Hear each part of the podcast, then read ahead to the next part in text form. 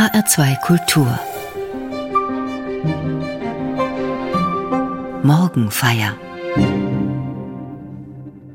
Als der Tag des Pfingstfestes gekommen war, waren alle zusammen am selben Ort.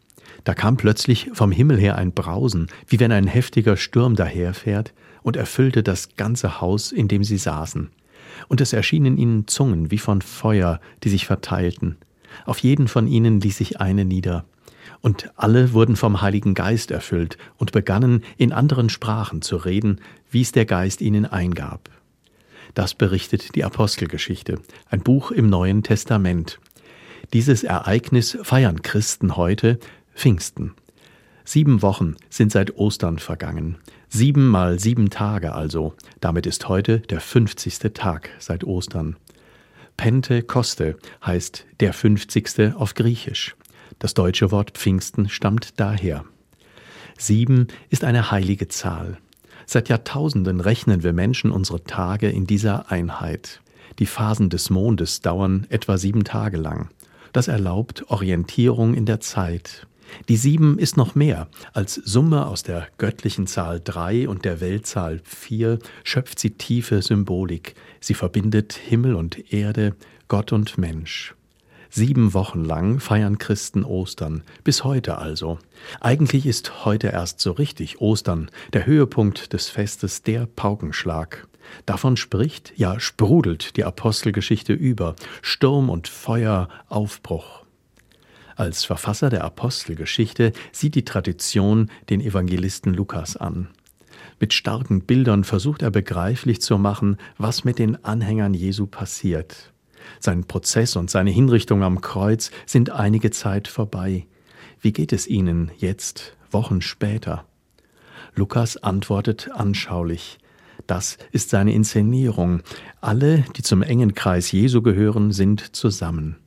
In einem Haus sind sie und sie sitzen, schreibt er.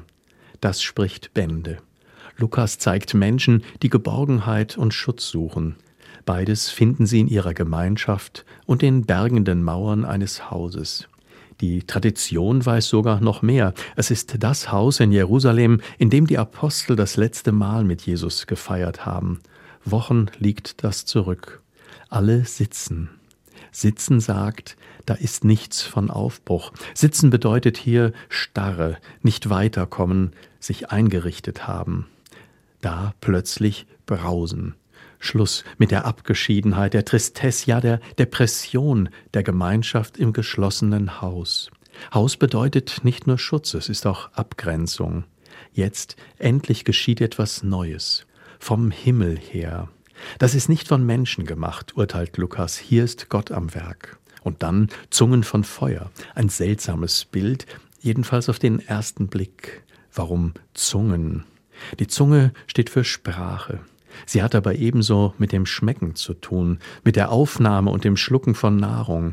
Zunge ist Vitalität, voller Leben und dazu noch Feuer. Feuer ist gewaltig, beseitigt Kälte und Dunkel. Im Feuer verbrennt Dürres, Lebloses. Feuer ermöglicht neuen Anfang. Alle beginnen neu, können in anderen Sprachen reden. Es geht nicht um ein Fremdsprachenmirakel. Das merkt man beim Lesen. Das wäre doch sehr oberflächlich. Anders sprechen ist viel mehr und tiefer. Es bedeutet, da ist ein neues Denken auf dem Weg, eine neue Sicht der Dinge. Und das drängt nach Ausdruck. Auch das ist Lukas überzeugt, ist nicht selbst gemacht. Im neuen Sprechen wirkt Gottes Geist. Gott selbst ist am Werk. Amen.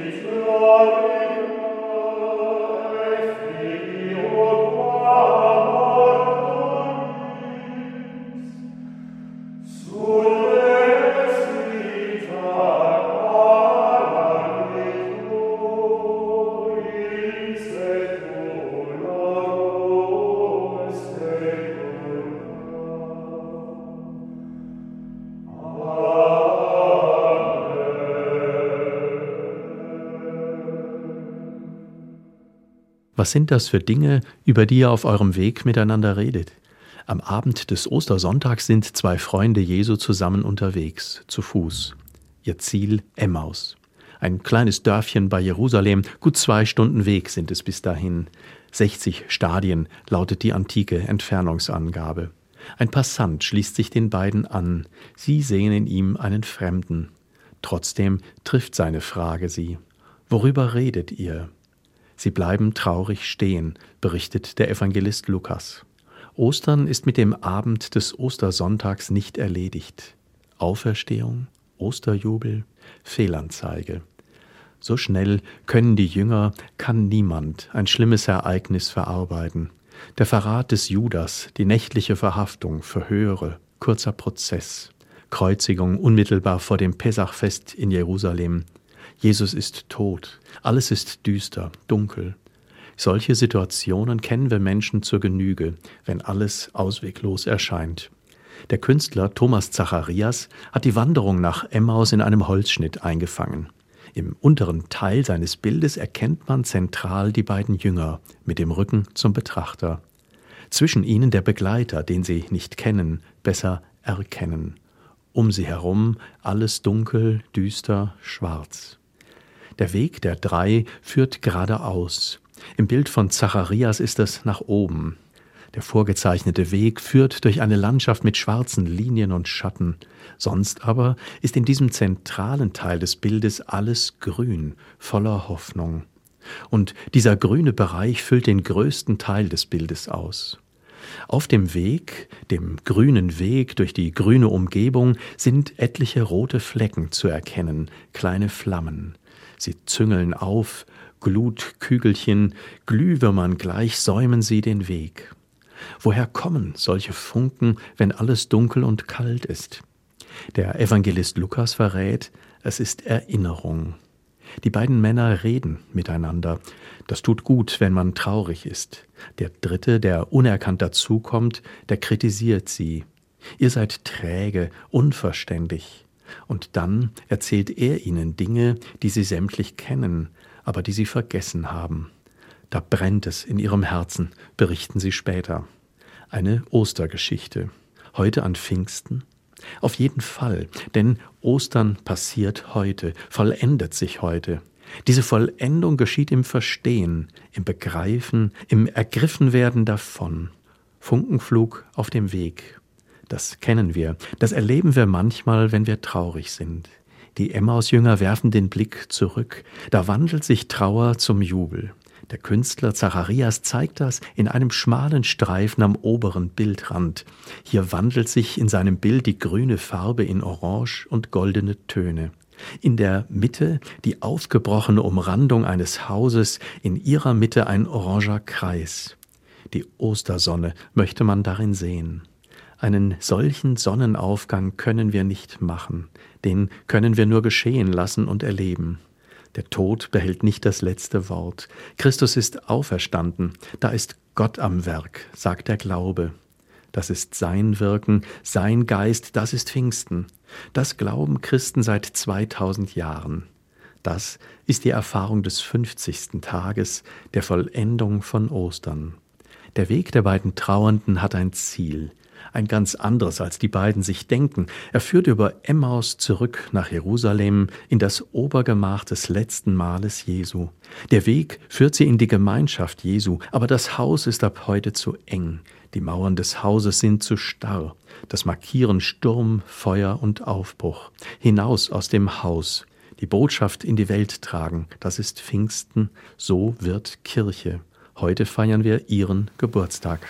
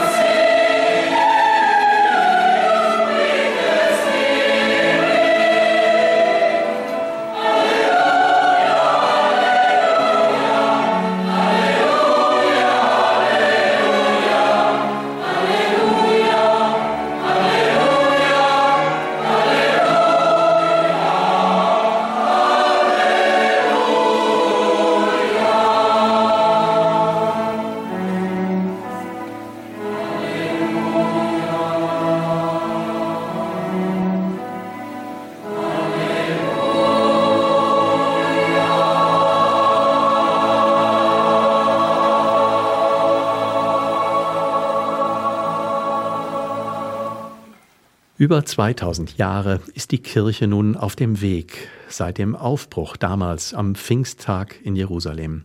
zweitausend Jahre Weg mit allem, was dazugehört, Höhen und Tiefen, Begeisterung und Enttäuschung, Streit und Versagen. Das gab und gibt es dabei auch. Unterwegssein bedeutet Ungewissheit, oft genug auch nicht wissen, was als nächstes geschieht. Kirche ist auf dem Weg, eine Pilgerin. Vor einigen Jahren bin ich zu Fuß nach Santiago gepilgert. Wandern tue ich gerne. Die Berichte so vieler Pilger hatten mich neugierig gemacht auf diesen Weg. Also habe ich geplant, organisiert und dann bin ich losgezogen. Pamplona, am Fuß der Pyrenäen auf der spanischen Seite des Camino Frances, war mein Startpunkt. Sonniges Wetter, Begegnungen mit Pilgern, die ersten Etappen waren großartig. Die Zeit verging wie im Fluge. Ich war beeindruckt, wie viele Kilometer ich am Tag abspulen konnte. Bis zu vierzig waren nach etwas Einlaufen in den ersten paar Tagen für mich drin. Nach dreihundert Kilometern aber ein ziehender Schmerz im Fuß. Ich beachte ihn zunächst kaum, am Abend aber sind daraus deutliche Schmerzen geworden. Ein Foto des geschwollenen Knöchels und ein paar Details zum Problem schicke ich per Handy an einen befreundeten Arzt. »Bleib, wo du bist, keinen Schritt weiter«, ist seine prompte Antwort nach einer vorsichtigen Ferndiagnose. Und jetzt? Aber ich will doch nach Santiago. Ich habe doch alles geplant und will zügig am Ziel sein. Gleich am nächsten Morgen der erste Fluchtversuch. Er endet am Ortsschild. Tränen in den Augen vor lauter Schmerzen, nichts zu machen. Ich bin schließlich drei Tage in Astorga geblieben und dann zwei Wochen später sehr behutsam und vorsichtig gehend, vor allem aber sehr dankbar in Santiago angekommen. Alles war viel besser so. Die zweite Hälfte des Weges nach Santiago war ganz anders als die erste. Sie war viel schöner, behutsam und achtsam. Es ging nicht nach meinem Kopf. Ich musste mich arrangieren, Dinge geschehen lassen. Einen Weg kann man nicht machen. Man muss ihn gehen und sich ereignen lassen. Dabei entdeckt man Unerwartetes. Man muss Pläne revidieren, bereit sein für Begegnungen und so viel Neues. Der Weg ist nicht das Ziel, er hat eines. Aber das Gehen des Weges ist wichtig. Das gilt auch für die Kirche. Sie ist unterwegs seit Pfingsten. Sie hat einen Auftrag, eine Wegbeschreibung. Sie soll das weitermachen, was Jesus begonnen hat. Gut zu den Menschen sein, egal wer sie sind. Ihnen die Botschaft Jesu von der unendlichen Liebe Gottes weitersagen. Charmant, unaufdringlich. Sie soll helfen, dass diese Welt immer besser wird, dass das Leid weniger wird, Krankheiten geheilt werden. Da ist vieles schiefgegangen auf dem Weg der Kirche. Das ist heute so offensichtlich und wird so klar ausgesprochen, wie vielleicht noch nie in ihrer Geschichte in unserem Land. Ecclesia semper reformanda lehrt die Theologie über die Kirche. Die Kirche muss immer reformiert werden. Das meint, sie muss sich immer wieder neu nach dem ursprünglichen Auftrag gestalten und ausrichten. Kurskorrekturen sind nicht schlimm, sie sind heilsam. Dass sie verunsichern, ist nicht zu ändern. So ein bisschen Unsicherheit gehört dazu, wenn man unterwegs ist.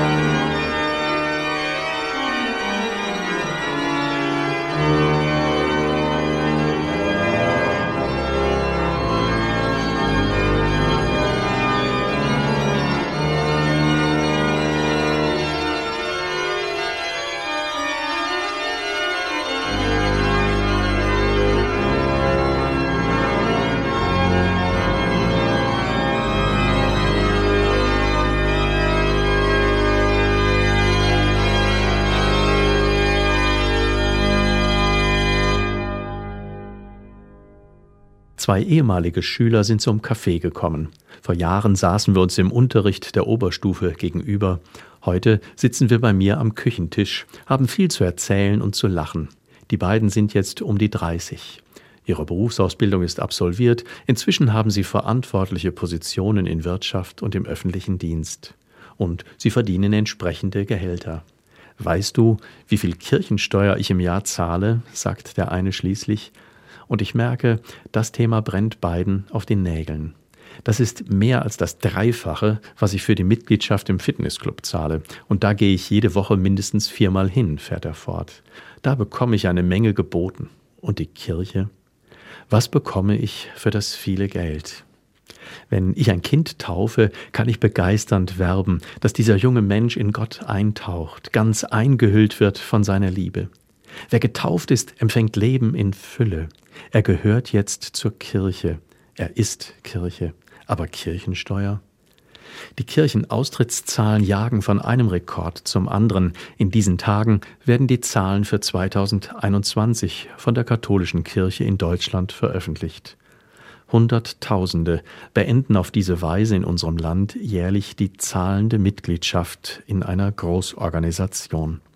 Natürlich finanziert diese Steuer kirchliche Krankenhäuser und Altenheime, Schulen und Kindergärten. Soziale Aufgaben, die nur eine auch finanzstarke Gemeinschaft tragen kann. Was wird daraus werden? Die Krise ist abzusehen. Das Modell der über Steuern finanzierten Kirchen mit immer größeren Vereinen ist ans Ende gekommen, sagt mir ein Benediktinermönch ungeschminkt. Wir sprechen gerade über eine Arbeit aus der Schmiede seines Klosters. Kirche von morgen? An die Stelle pfingstlicher Erfahrungen sind lange Berichte über Finanz- und Machtskandale getreten, Irritation über Verwaltungs- und Organisationsfragen, schlechte Kommunikation. Nein, das ist Kirche nicht. Was macht Kirche aus? Der Mönch zeigt mir Notizen seiner Mitarbeiter. Das sind ganz normale Handwerker und Angestellte.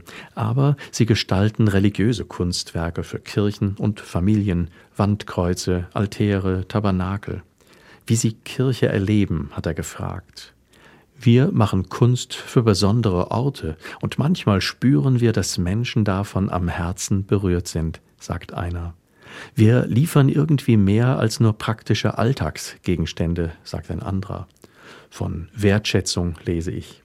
Der Chef der Schmiede schreibt, wie viel Erfüllung es bedeutet, wenn ein mit Mühe hergestelltes Objekt sich im Dienst wandelt, wenn es Raum schafft für Heil. Das ist Kirche, Raum, in dem Heilsames geschieht. Pfingsten ist ihr Geburtstag. Wenn jemand geboren wird, ist noch alles offen. Vieles bleibt lebenslang wandelbar. Das gilt genauso für die Kirche. Manches wandelt sich. Ich vertraue, dass Gott weiter am Werk ist. Genauso wie das Brausen und das Feuer am Pfingsttag vom Himmel her kommen und nicht von Menschen gemacht sind. Der Pilger trifft auf das Entscheidende unvermutet. Er kann es nicht machen, aber zulassen. Nach Kälte, Dunkel und Winter hat die Farbenfülle des Frühlings machtvoll Einzug gehalten. Der Sommer steht vor der Tür. Das Leben siegt. Das ist Pfingsten.